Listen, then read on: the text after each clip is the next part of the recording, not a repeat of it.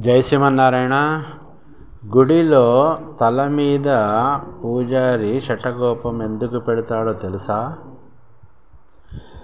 షటగోపం గుడిలోని దేవుడు లేదా దేవత విగ్రహానికి ప్రతీక. గుడికి వెళ్ళిన ప్రతి భక్తునికి ఆలయంలో ఉండే దేవతా విగ్రహాలను తాకే వీలు ఉండదు.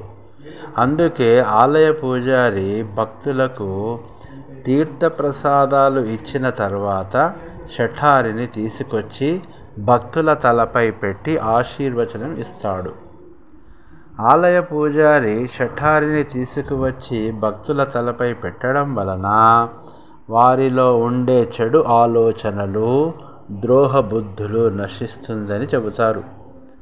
అంతేకాదు శటగోపం అత్యంత గోప్యమైనది కనుక అది పెట్టే పూజారికి కూడా వినిపించనంతగా కోరికను తలుచుకోవాలంటారు పండితులు. శటగోపాన్ని కొన్ని ప్రాంతాల వారు శటగోపం శటగోప్యం అని అంటారు. శటగోపం అంటే అత్యంత గోప్యమైనది అని అర్థం. భక్తులు దేవాలయంలో దర్శనమయ్యాక ప్రదక్షిణలు చేసి తీర్థం శటగోపనం తీసుకుంటారు. దానికి పరిహారంగా దక్షిణ శటగోపంలోనే ఇవ్వడం మంచిది. జై శ్రీమన్నారాయణ.